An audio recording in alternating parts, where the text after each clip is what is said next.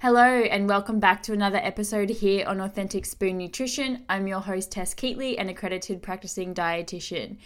This podcast is for anyone who's interested in learning about nutrition, business for health professionals, and also this year I'm changing things up and having authentic conversations with people who really inspire me.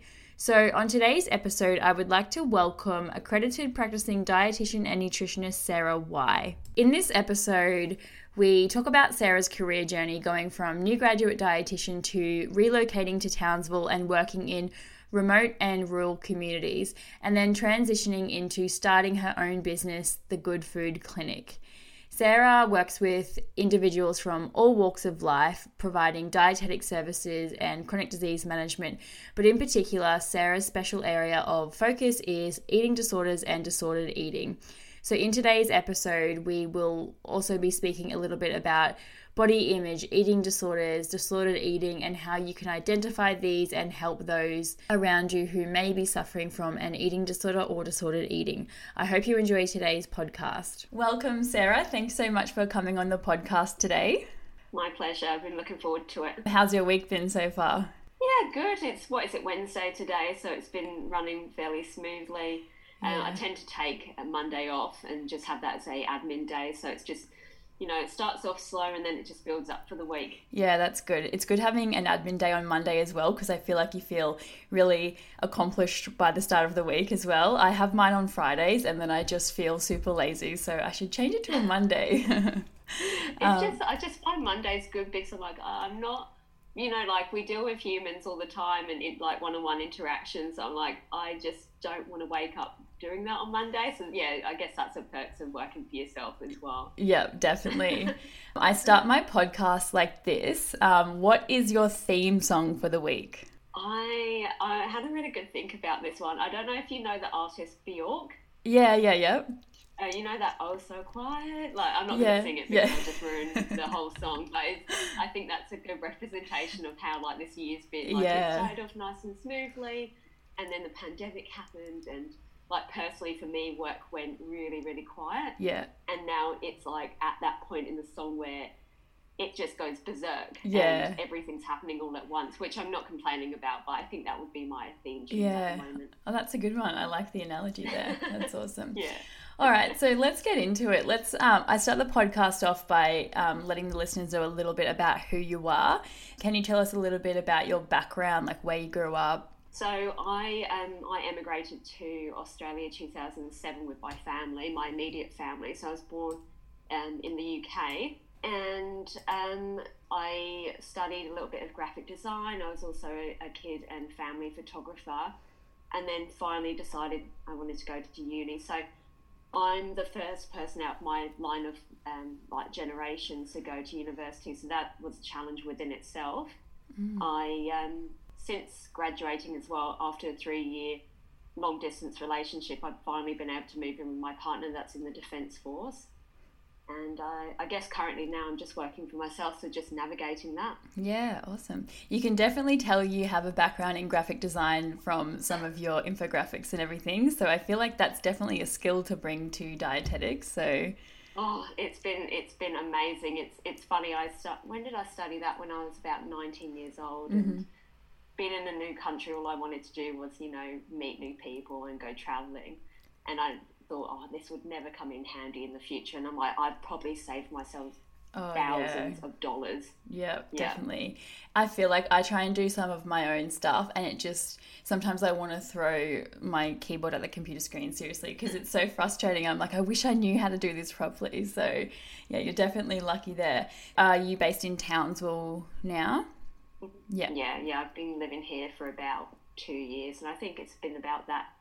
It, it, it's funny, it's taken about two years for the community to know me and trust me and yeah. build word of mouth for like referrals and clients now. Yeah. So definitely. yeah, you have to definitely be patient when you're moving somewhere, even with you know making friends and that. Yeah, I think that's good. Also for starting a business, that people think that you start a private practice and you automatically have this long list of clients, but it's definitely not like that. It's definitely something that takes a while to build. If you could describe your personality in a few words, what would you say? The first one, I was like quite straightforward. So I think as I've grown older and I've met so many different people, I, I basically call a spade a spade, but in the most respectful way as well. So, um, so I guess a little bit blunt, um, intuitive as well from mm. experience, um, determined, or one of my psychologist friends would say stubbornness. so it, I'm, I'm just I just have a high work um, ethic. Yeah. And I've, I've found if I if I want to do something, I'm just determined to do it regardless. If I fail, I just keep going. Yeah. So yeah, that's come in really handy, and I guess like funny and humorous as well, mm-hmm. because there's been some like really hard times, especially with like my career, but also dealing with different clients and their mental health as well. So you've got to yeah, you've got to have a bit of um, dark humor about you as well. So yeah, I like to brighten the situation up when it needs to be. Yeah, definitely. I think that's why yeah. I love following your Instagram so much is that you do have that I guess straightforward, straight to the point. You know how sometimes people just ramble on about things, you just call it as it is. And then you've also got that sense of humor as well, which I really like as well, kind of that sarcastic like I can't remember. There was yeah. a few years ago you did a video in your kitchen, like a mockery video or something, and I was like, "Who is this girl? I need to, I need to connect with her." Yeah, it was really good. See the English traits coming out. I think yeah. English people know for being like sarcastic. It's shocking. Yeah. what inspired you to study dietetics? Was it something that you always knew you wanted to do after graphic um, design? It's, it's quite funny. I when I enrolled in the course, I had no idea what a dietitian was. oh, I was exactly the same. Exactly. Yeah, that's crazy. Like, well, I had no idea about the medical nutrition therapy side of things either. So that once we got up to like that stage in the course, just blew my mind. But I think naturally, coming from a um, quite a sporty family as well, and you know, I think most of us are surrounded by diet culture and food talk all the time. So I was just like, what is this all about? Like, what are the actual facts? And um, I think naturally I was drawn to having conversations about it. So I was like, mate, I need to get a little bit of credibility. So I'll just go to university and study. And um, I went in there with an open mind and, and had no, no career goal. I just wanted to learn a little bit more. And then as the years went by, kind of funneled down into what I wanted to do or, you know, how I wanted my career to look. Yeah. And when you graduated, um, did you go straight into the dietetic workforce? Luckily, yes. I had a three month break because uh, once we graduated and I moved to a new town, I settled in. Uh, I applied through, you know, multiple um, jobs and then through word of mouth and networking with dietitians in the community, I found a role, and it was a full time position. So I was really lucky with that. Mm. And that was a like a, what it, the description was a outreach dietitian, so delivering nutrition services to rural and remote communities. So a lot of traveling, but mm. you know it I would not change it. It was the best experience I could have got for my first year, my first two years after graduating. Yeah, definitely. That's so amazing, especially to get a full time job straight out of uni, which is so rare for any students listening. So, congratulations, that's amazing. And then also having that experience working in outreach is incredible because you don't, because we're both from cities, so you don't really yeah. see those, you know, chronic disease um, issues normally working in a city and the barriers, access to supermarkets, and all of those things, which I'm sure I'm going to pick your brains about in a little bit. so interesting. Yeah. So then um, you also have your own business, the Good Food Clinic. When did you start that? I changed the name of my Instagram and started looking at it as a business probably about six months after graduating from memory. It's a bit, bit rough at the moment and I think I did that because I was had a bit of time on my hands plus working full time. So I I don't know. I just there was something there was a mind shift. I don't know if it was because I was loving what I was doing in terms of my rural job and um, I just wanted to talk about nutrition more. But I just yeah something switched and I just you know renamed the Instagram page and started looking at it more more of a business mm. that way. Yeah. Yeah, cool. I love the name also. So, reflecting back to when you were a student, what was something that you wish you knew about the field of dietetics? This was a hard one to question actually, because I think you would probably agree that we can always go back and go, oh, I just wish I knew more in this area, or I wish I knew more in this area. And it's that's why we have um, professional development because university can't teach you everything. I think the main thing that I, you know, thinking back to my placement experience, the main thing that um, I wasn't expecting was um, advocating for dietitians. And mm. I just assumed once you get a job, everyone respects you, everyone knows what a dietitian does, and um, your clients will see you and they acknowledge that you're here to help them. And you just have to continuously advocate for yourself. If you work in a hospital, you have to make yourself known to the staff and go, This is what I can do. Um, and the same for like outpatient or in the community, you have to build that relation up, relationship up with the doctors and explain to them, This is what I can do for your for your patients. Um, yeah. So yeah, I think that would be the main thing. Um, yeah, that's a that's a great one.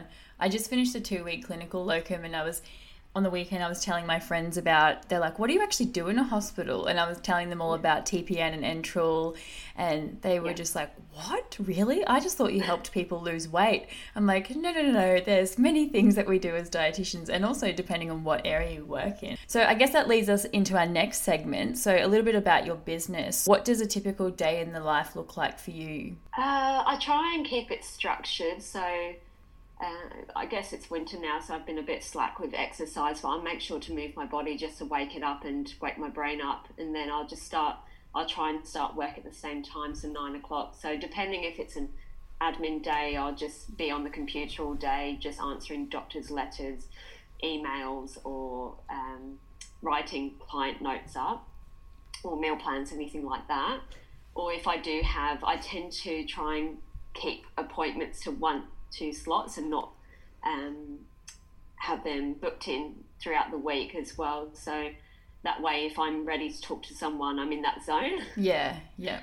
I so yeah, thing. mainly working from home at the moment as well, but I'll be back to um, in-person consults, um, which is which is great. So yeah, it's really a mixture throughout the week, but the days quite um, quite structured. I always write out a to-do list and make sure I, I've got what I need to do for that day to prioritize that. Yeah, and it can be it can be different every single day, which um, I, I guess some people can find it difficult to cope with, but I kind of like it. Yeah, I like the variety too.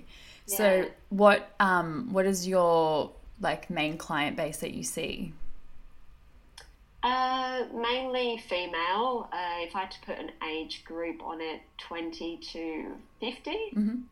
Um, and it's I, I, guess the way I've marketed myself. It is mainly people struggling with that relationship with food or they've gone through um, you know that chronic diet dieting experience as well. I also do see males as well. Mm-hmm. um, but they don't tend to self-refer. It's always like a doctor recommending they come and see me yeah. as well. But yeah the client loads a, a bit of a mixture. It can be the extreme or eating disorder management but it can also just be unhealthy relationship with food or yeah they might just want to improve their healthy lifestyle as well. Mm-hmm. um, amongst like chronic health conditions. Yeah, yeah. has your um, instagram platform influenced your professional work and do you kind of use this to get clients as well? Recently i've used it to get clients. Um, in the past i haven't because i i don't i just didn't know how to do it without sounding salesy. Yeah. And um, I guess because when I first started the account, it was more so I was using it to not promote myself. It was more so learning about nutrition, like a topic, and being able to explain that in a really simple way to the general public. And it's only recently that I've been thinking in more of a marketing way that, hey, if I'm putting up a post, this is my free time as well, my expertise. So I need to have a bit of a, a target or an aim that I want to achieve out of this post. I find um, a lot of the dietitians who I follow kind of market in a subtle way and they don't even know that they're doing it. And I think yeah. that's the best kind of marketing. And I reflect back reflect back on ways that I've gotten clients from Instagram in the past. And for example, mm. I did a post about iron and protein on a vegan diet, and then two weeks later, I had five new vegan clients. And I'm like, and always yeah. in my consults, I ask, "So where did you find me?" And they're always like, "Oh, I saw one of your Instagram posts." And that to me was just me doing an education post without even realizing I was attracting clients. So yeah, I think that's really so um, yeah, what clever what you said. But it's like, um, oh, sorry to interrupt. It's You're like right. um, just being authentic. That's the best way to get the people that you want working with you as well. So you're not you don't have this hidden agenda. You know that you're um, you know you're selling your services, but you're not you're not a con man. Yeah, like exactly. Wanting to help people. Yeah, and if I see straight out marketing on Instagram, I just unfollow because I just I don't know if it's because I have a background in marketing and I just yeah I just yeah it's just not authentic to me. So yeah, same here. Yeah. So what are some of the current challenges that you have in your current role? Um, I guess the first thing is that like private practice income isn't guaranteed. I'm a one man band at the moment, or one woman band, so I'm doing the the marketing, the referrals, uh, the processing of new clients, um, absolutely everything. But I've also surprisingly enjoyed that. Mm. I, hmm. I don't know if it's just ownership. So I think there's high risk, but also high reward. So I was saying before, um, when we first started chatting, I quit my full time job to work for myself two weeks before the pandemic hit. So yeah. that was probably the um, not not really a smart move, but of course you can't predict a pandemic. But it's a, like I, I don't regret any of it because I think it's been a massive learning curve. Mm. And if anything, if we're talking about risk and reward again, I've been able to create um, realistic goals and just pull everything back back in and um, reduce expectations, but in a in a good way. Um, yeah. It doesn't sound as inspiring, but it yeah, it really works for me. Yeah. And it, I think yeah. you'll look back on it in five years and think, thank God that this happened during the pandemic because it's teaching you things that you probably wouldn't have yeah. got, you know, doing it in not a pandemic. You know what I mean? So, yeah, yeah I always. Oh, I've been loving it. Yeah. yeah. it's good. It's a, I think this is a. We, you know, during the pandemic, I like it. It was cold turkey. All my doctor appointments, like to have a meeting, were completely cancelled and I'm not going to lie, like I did have a bit of a cry, like, what am I doing? This, mm-hmm. you know, the first year of business is the hardest anyway, regardless if you're doing it through a pandemic. But um, I really enjoyed the time, the quiet time off because I haven't had time off since I was school age. Yeah, it's actually kind yeah. of been nice. Hey, I had the same thing. Yeah. I had all of these corporate presentations lined up to go in.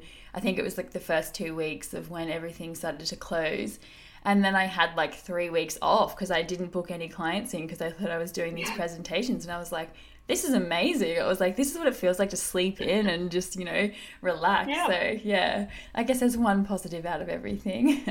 yeah, yeah.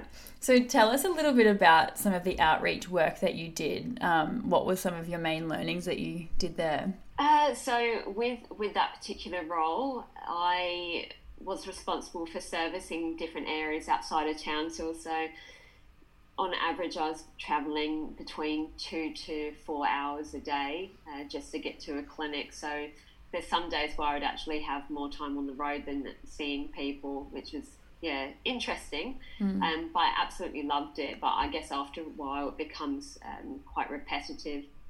Um, but with that experience, you know how we're talking about like being like being more like city people. Mm. Um, when you work in rural health, you get to meet so many different characters, which yeah. is, you know, my favorite. My favorite clients were the farmers because yeah. they were so blunt. Like mm-hmm. they would tell you exactly what they would do and if they weren't going to listen to you. And I'm like, I completely respect that, you know, like yeah. you, you do you. Yeah. Like I had one guy and he followed everything I said to a T. And I was like, what did you do? You did so well. And he goes, I just listened. I'm like, oh, you know, the yeah. amount of people that don't listen to me, it's, you know, it's crazy. Yeah. yeah. That's amazing. Hey. And do you think that there's, um, it's important for people in outreach communities to work with a health professional like a dietitian? Yeah, yeah, absolutely. Like I, am sure you would agree that there's a high percentage of preventable diseases in the community. Mm. The issue is is that there's a huge turnover of staff, um, so particularly with allied health and like psychology and that. The we, there's um, what I noticed from my experience is that there's hubs of teams that aren't permanent in the community. They actually travel into the community every fortnight, so it's really difficult to build up that rapport and with medical centres, they're permanent in the in the community. However, there's a high rotation mm-hmm. of GPs because you know there's there needs to be incentives for people to stay and work in the community as well, especially if it's in the middle of nowhere. Yeah. So that can be a bit of an issue, you know, with um, like I'm trying not to stereotype, but with most people that live in a rural remote community, they're quite tight knit and they like to see the same um, same faces Mm-hmm. daily. So if they've you know they've gone to see their GP and every single year there's a new one, it's really hard for them to open up about their mental health or other health conditions. So yeah, Mm. really, I would say that's like a massive barrier Yeah. to making any changes as well. So when like you know dietitians are needed, but it's about the community understanding how we can help them as well. Yeah, definitely. And I also think for any students listening, it's an amazing way to fast track your career as a dietitian too. Yeah. So I know um, Yeah. Uh, someone who graduated as a HP3 went moved out into a rural site and then within five years was a director. And that is like super, super Wow. rare. Yeah. Because there was just no, no one else applying for the role. So she just went up and up and up. So if you are young, don't have kids, don't have commitments, and you know are looking for a dietetics job, I highly recommend um, going and doing it. I did a placement in Roma when I was a student, and it was so much fun. Like I know people think they're going to be away from the beach or away from their friends and family, but it is a really good um, way to grow professionally as well. So Yeah, and as a person I too. Yeah. Yeah, yeah, and you just priceless. Like you just have to do it. Like I would recommend it to anyone at a minimum of six months. Like three months, yeah, but you know more than Yeah. that would be great. really stick Yeah. it out. Yeah. So you mentioned that you work with a lot of women, especially who might have eating disorders and body image and disordered eating. How common is it for men and women to have negative eating behaviors in your experience working in that space? So, with um, if we're just talking about eating disorders, so um, within Australia, um, the population it's sixteen percent suffer with a eating disorder. So that means they meet the criteria for anorexia nervosa, bulimia, or binge eating disorder, and any of the other types. Mm-hmm. But the the tricky thing with a negative relationship with food is that it can vary for, from individual, and there's no way of really measuring that. So we don't. From as far as I know, there's not uh, any stats on that, but Mm. you know, having an education educated guess, I'm going to say it's quite high. You know how they say um, most people within their lifetime experience a mental health um, concern, whether that be like anxiety, depression. I would say that would probably be similar stats to um, having a negative relationship with food, Mm. and that doesn't necessarily mean that it's because you want to lose weight or you want to look a particular way. It might be because you're in sports and you're, um, you know, the, to perform, you need to eat a very restricted or a Mm. rigid diet, and after a while, that really plays up with your um, eating habits, or it might be role modeling in your family. So, Yeah, I would, definitely. so I would say it's high, but yeah, then can't I can't put a number on it. Yeah, and that's hard because I guess in order to diagnose things, there needs to be that specific criteria. But on, this is just in my personal experience as a dietitian. I think that probably eight out of ten people that I work with have some sort of sort of disordered eating patterns without even Yeah. realizing it. Um, Yeah. And especially, I work with a lot of females as well. I think that majority of females that I come across have experienced it in some, you know, whether it's them dieting for a birthday party or you know they've got an event Yeah. coming up. It's pretty crazy, and especially social crazy. media and everything. It's not healthy.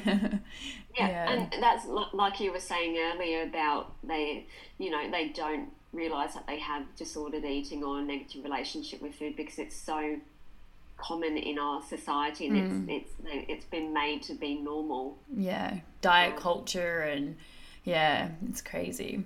So, how quick can the transition from negative eating behaviors be to the diagnosis of an eating disorder? It it really depends. So. Of course, what we want we want to be working in the space is prevention and education as well. So, when when we say prevention, you want to that's like the early years of life. So if you we start to um, notice any disordered eating in a young person, we want to make sure that we get on top of that straight away, whether that be the school or family or a psychologist as well. Yeah. Um, but you know, I I recently went well before the restrictions. I went to Melbourne and attended this conference, and uh, there was a well-known psychologist that was talking about um, the triggers for Mhm. an escalation of eating disorders. So there's no certain time frame, but um, basically the environment and the um, genetic disposition loads the gun, and it's weight loss that is the trigger. Mm. So if you, it's like the perfect storm analogy. So if you have all of those three factors, it doesn't mean that you will develop an eating disorder and things will escalate quickly. It just means that you're at higher risk, and you just need to be aware of that as well. Yeah, definitely.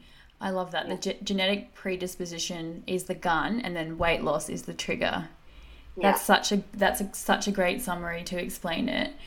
So, for parents who might be listening, or um, people who have a family member that they might suspect or um, have kind of an inkling, thinking that they might have an eating disorder, what are some of the warning signs that you look out for?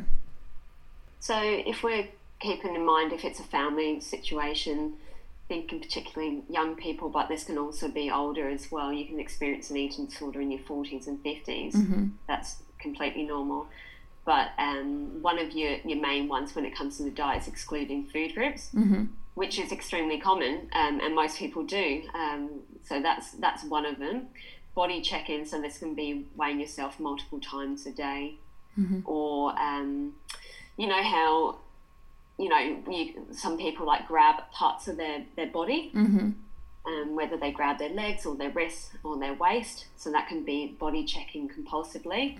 Um, and just social isolation and not in the way that the pandemic is talking about but more so um, avoiding eating out with friends and family um, eating in um, alone or in secret um, or going to the bathroom, you know, within five minutes of eating a meal as well. So yeah, they're just some of the signs that you can look for. Yeah. I think we kind of touched on it, but my next question was apart from genetic predisposition, what are some of the other triggers? So you mentioned weight loss. Um, is there anything else that you think can influence eating disorders? Absolutely. So if we if we talk about environmental role modeling, so positive or negative role modeling. So if you um, are a parent, for example, um, if you have a disordered relationship with food yourself or a previous eating disorder, then you um, that doesn't mean that you you're putting your child at risk, but um, depending if it you know your eating disorder is still present, um, that could possibly influence your child as well or uh, traumatic experiences as well. So I think it's important um, people understand that having an eating disorder doesn't necessarily mean it's because you want to look a certain way, whatever that body ideal is at the time. The eating disorder is about control over a experience that you've had in the past that you've had no control over, whether that be you know physical um, or verbal abuse. Um, or you know even personality traits like perfectionism um, you're from a family of a high achiever so yeah yeah So going back to the role modeling, so an example of that could that be say a mum who's constantly trying to diet and then the young child or the daughter seeing, you know, oh, mummy's always trying to lose weight or I think mum's beautiful but she's always talking badly about herself. Is that kind of what you mean as well? Absolutely Yeah. yeah yeah, Yeah. so even if the even if the mum or the you know fathers play a massive role in if we're talking about women as well and how Yeah. they value themselves and their body as well so dads have a huge role to play in this as well but if we're talking about um, mum as a role model and her dieting she, even if she's not verbal about disliking her body and what she's doing like kids are so intuitive like they they know what's going on so Yeah.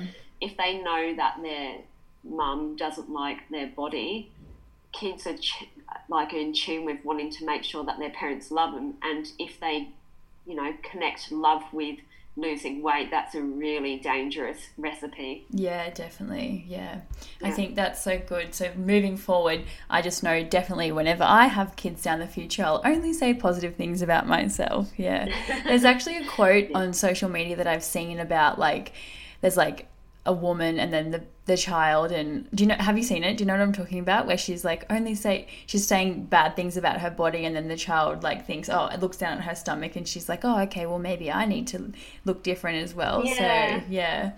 Yeah, so sad, I isn't it? know. But there's also some really great. Um, I think we're we're more so aware of um, body image and, but like the positive side of things, like being neutral about our body or um, positive body image Yeah, and all yeah. of that. So, I think we're sadly eating disorders is on the rise, but also awareness and management is on the rise as well. Yeah, definitely. And I think too, it's more spoken about now, whereas I think back in the day it probably wasn't as spoken about. And that's probably one good thing about social media is that it is kind of normalizing it now. And I think there's been some, I guess, influencers, quote, um, who have kind of shared their journey with it and how social media has kind of contributed to that as well.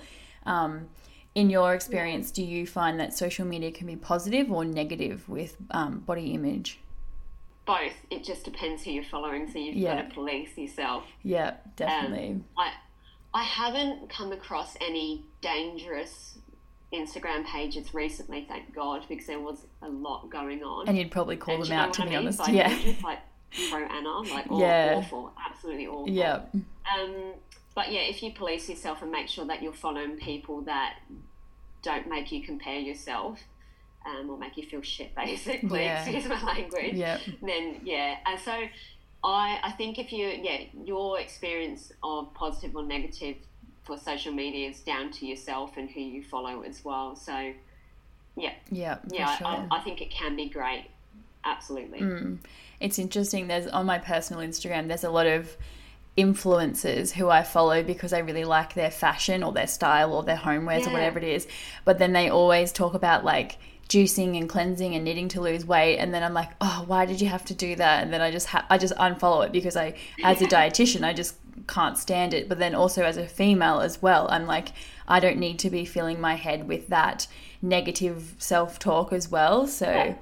um, I might even not, sorry. um, oh sorry Yeah. I, I don't think any of us are um, we're all prone to that self comparison as well. So Mm. you can be the strongest woman in the world, but you can still compare yourself to another person. It's just it's what we do. Yeah, definitely. We, yeah, Yeah.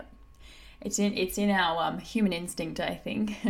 yeah, There's actually a list of um, positive social media accounts that I sometimes recommend to my clients, so I might actually list them in the show notes below. Do you have any That's that great. you um, that you can think of the top of your head that you love following? I'll put you on the spot here. Oh, off the top of my head, I'm. You know what? I'm actually at, shocking with names. Yeah. So it's it's mad. Like I, obviously, I remember your name, Yeah. of course, because we've been following each other for so long. Yeah. But I remember I'm really good with faces. So, but terrible with names. Yeah. So, if I need to recommend someone, I'm spending like a lot of time like scrolling. Through. Yeah, yeah. like, I remember the picture. yeah, that's what I do name. too. Well, if you think of it, let me know, and when this podcast goes up, we can put them in the show notes. But Yeah, yeah. Realistically, how long can it take for clients to completely recover from an eating disorder? And do you ever really truly recover? So there's there's actually no definition for recovery or being fully recovered from a eating disorder. So what most health professionals do and what I like to do in session is talk about what the recovery looks like for them. Uh, there's a great TED talk um, about anorexia nervosa and um, the treatment of it. And for example, this is extreme case. Like there was a um, a female and she has long and enduring um, anorexia nervosa. So she may never recover in the way that other people recover, but that doesn't mean that she's unsuccessful. Mm. It just means that she has to treat food like she treats medication. She has to give herself a certain dose, like quali- quantity, and she has to deliver it at a certain amount of time. So for her, that would be recovery. Mm. Um, but for other people, physically, you can, or medically, you can be deemed as recovered. So you're not at risk of refeeding syndrome. You've got no nutrient deficiencies. You, if you're female and your period's regular, perfect. But you can still actually be suffering from eating disorder thoughts and urges of the compensatory behaviors as well. So, Mhm. and this is the issue as well. Like you can look like you can never determine the how ill someone is from an eating disorder just by looking at, at Yeah, them. So definitely. be medically stable but mentally unstable as Mhm. well. So the yeah the journey of recovery I think is more important than actually the destination and just making sure you're filling up your toolbox so that you prevent relapse in the future, or if you do, if you do relapse, um, then you know how to get back on the horse quicker and without so many nasty side effects. Yeah. So two things that really stood out to me what with what you just said was that mm. like recovery looks different for everyone. And that's another thing going back to that comparison is that you might see something online and like this means you're recovered but it's completely different. Like you've got to set your own goals and start at your own pace. And the other yeah. thing too was that um, eating disorders don't discriminate based on the way you look. So you can be in a bigger body and have an eating disorder you can be what we call, you know, an anorexic fitting that criteria. But um, yeah, I think a lot of people forget that people in normal body shapes can also really be struggling as well. So it's um yeah, I I know there's like some people who might come out and say they've got it, and then people are like, "What do you mean? No, you don't. You need to be skinny, quote unquote, to yeah. have an eating disorder," which is absolutely terrible. And yeah. Exactly, because it feeds into that I'm not sick enough. And I think yeah. there's a book that I would love to read in the future called Sick, uh, sick Enough. And it's mm-hmm. basically feeding into I need to look this way to get to get help. Yeah. Or I need to look this way to actually know that I have an eating disorder. And I think, you know, going back to social media, it's and you were saying like a lot of influencer influencers are coming out about their eating disorders or disordered eating, which is great but from my perspective, they're still heavily female based as well. Yeah. So we need to get more males talking about their experience mm-hmm. if they're open to it as well, and um, so that blokes understand that they can actually suffer from this as well. Yeah, definitely, very true. Mm. So when you're working w- with um, clients or patients who have eating disorders, how important do you think the need for a multidisciplinary approach is? A hundred percent. Like I, I wouldn't feel comfortable taking anyone on if a GP and, and a psychologist at a minimum weren't involved. Mm-hmm. Um, so that's a non-negotiable for me because one working in an in an outpatient setting, you know, private practice, then I'm also liable if anything happens to them. Mm-hmm. So thinking of it in that perspective, but I want to make sure that they're being looked after in the safest way possible. So how do I know they're not at risk of refeeding if I don't know what their latest blood test looks like. Mm-hmm. Yeah. Um, how am I meant to make any changes to their nutrition if I don't actually know what trauma they've experienced or what therapy they're actually going through at the moment? So, yeah, it's, it's just about fitting all those pieces of, um, of the puzzle together. So, yeah, anyone that wants to work in this space, like you've got got to make sure that you've got your non-negotiables and that you do ha- you are linked in with the GP and the psychologist at all times. Yeah, definitely. I've had some mm. people email me in the past wanting to work with me who have eating disorders, and before I even yeah. take them on, I say.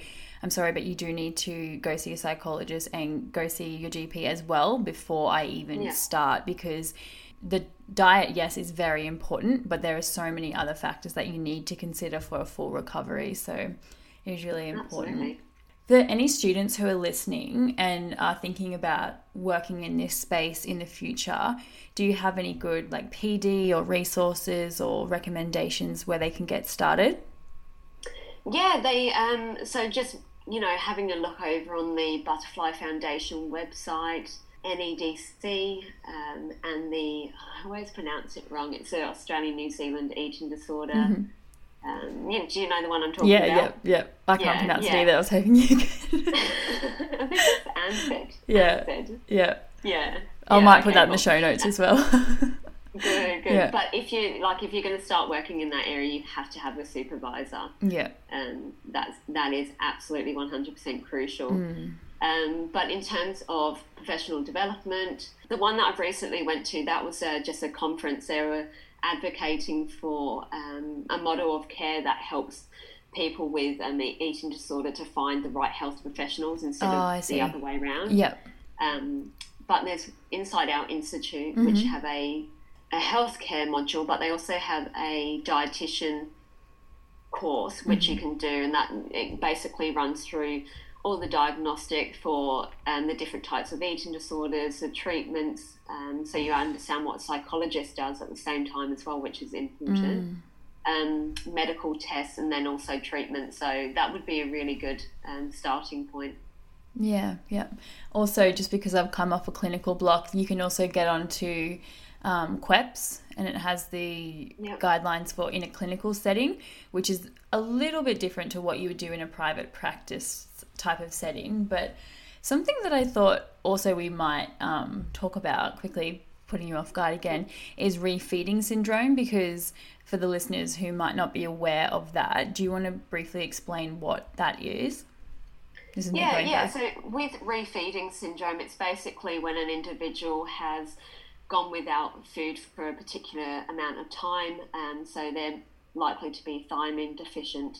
So when they start to refeed, so with carbohydrate, um, there's a shift um, with their um, not metabolites. Um, I'm just trying to think of the word. Is that right? Yeah, I think like the glucose. yeah. yeah, yeah. So basically, it just means that they're at risk of or, organ um, dysfunction or failure. So that could be um, issues with their heart or the function of their kidney or their liver or um, anything else. So basically, that could mean total organ shutdown, worst case scenario. So the way that, you know, um, because you've been on your clinical role um, for a while, so the way that you would treat that for anyone listening is um, thiamine supplementation, multivitamin, but also being monitored in the hospital because of that high risk as well. So if I did see that out um, in an outpatient setting, they'd go straight off to the hospital. Yeah, definitely. And the reason that, that I brought it up is because online, here goes Lenny, you can hear it in the background. Sorry, guys. Um, the reason I brought it up is because you see a lot of people doing those crazy juice cleanses or water fasts for more than 10 days. And I think people forget that, you know, not eating food for more than 10 days can put you at risk of refeeding syndrome. And Yeah. then what people generally do after they diet is then they start to, you know, maybe have a binge on their favorite foods again. And then your body is just in absolute shock going, what is all of this glucose? How am I meant, meant to metabolize it? And then Yeah. your electrolytes can go crazy and then it can put you at risk. So, um, yeah, I guess it just goes to show the dangers of, you know, yo yo dieting and everything. So, yeah. Yeah, yeah. Yeah, thanks for clarifying that. I thought we might get some questions about what it actually is. Yeah. Um, That's a good point. so, um, because you're obviously dealing with some quite complex, um, you know, complex caseload, how do you deal with your own mental health during this time? Uh, so one of the main learning curves I had when I was um, first out uni, uh, I spoke to a psychologist, and I've been lucky enough to work in a team environment for that time. And he gave me this resource, and it was basically boundaries. So, yeah, he was basically saying that you've got to do your job, but you've also got to learn know that you're a dietitian, you're not a psychologist. So, it's great to know their whole story, but you can only help in this tiny little section. So, um, after a while, after a while of learning what boundaries were and how I can set them within the consultation, then also out, um, that's helped me even up until this day. I'm pretty straightforward with this is when we can. Um, this is what we're going to talk about in your consultation. I can help you with A, B, C, D.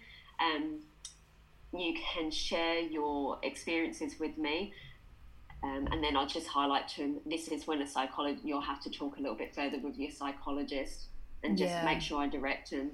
And then um, outside of the consultation, I just let them know when I'll be able to communicate with them and what to expect. So, you know, I'm not um, available for constant email communication and Mm. don't try and contact me on Instagram as well because Yeah, once yeah. you become a client, you're you're my client. I don't. We're not going to communicate on Instagram anymore. Yeah, yeah, that's so that's so important. I think you need to set those boundaries from the beginning as well. Otherwise, you know, for any new grads listening, you need to set professional boundaries for yourself because Yeah. like I've had, you know, experiences in the past where people have my number and are calling me, you know, on a Saturday night, Friday night, or what do I order? And um, Yeah. which some clients it's fine they can you know reach out if it's like a smaller question but if it gets complex you know then it's you know you do need to book in for another consultation um, yeah, Yeah.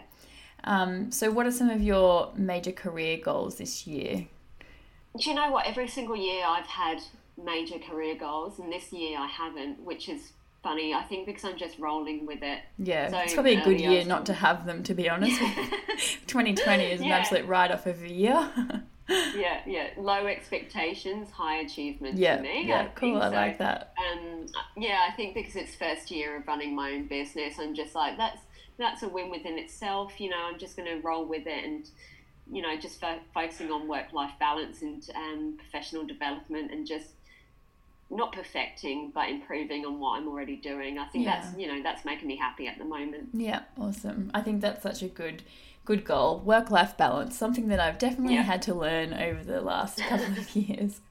Um, Constantly balancing. yeah. So where can we find you? Do you want to give yourself a little plug? So we spoke about Yeah, your yeah. Instagram.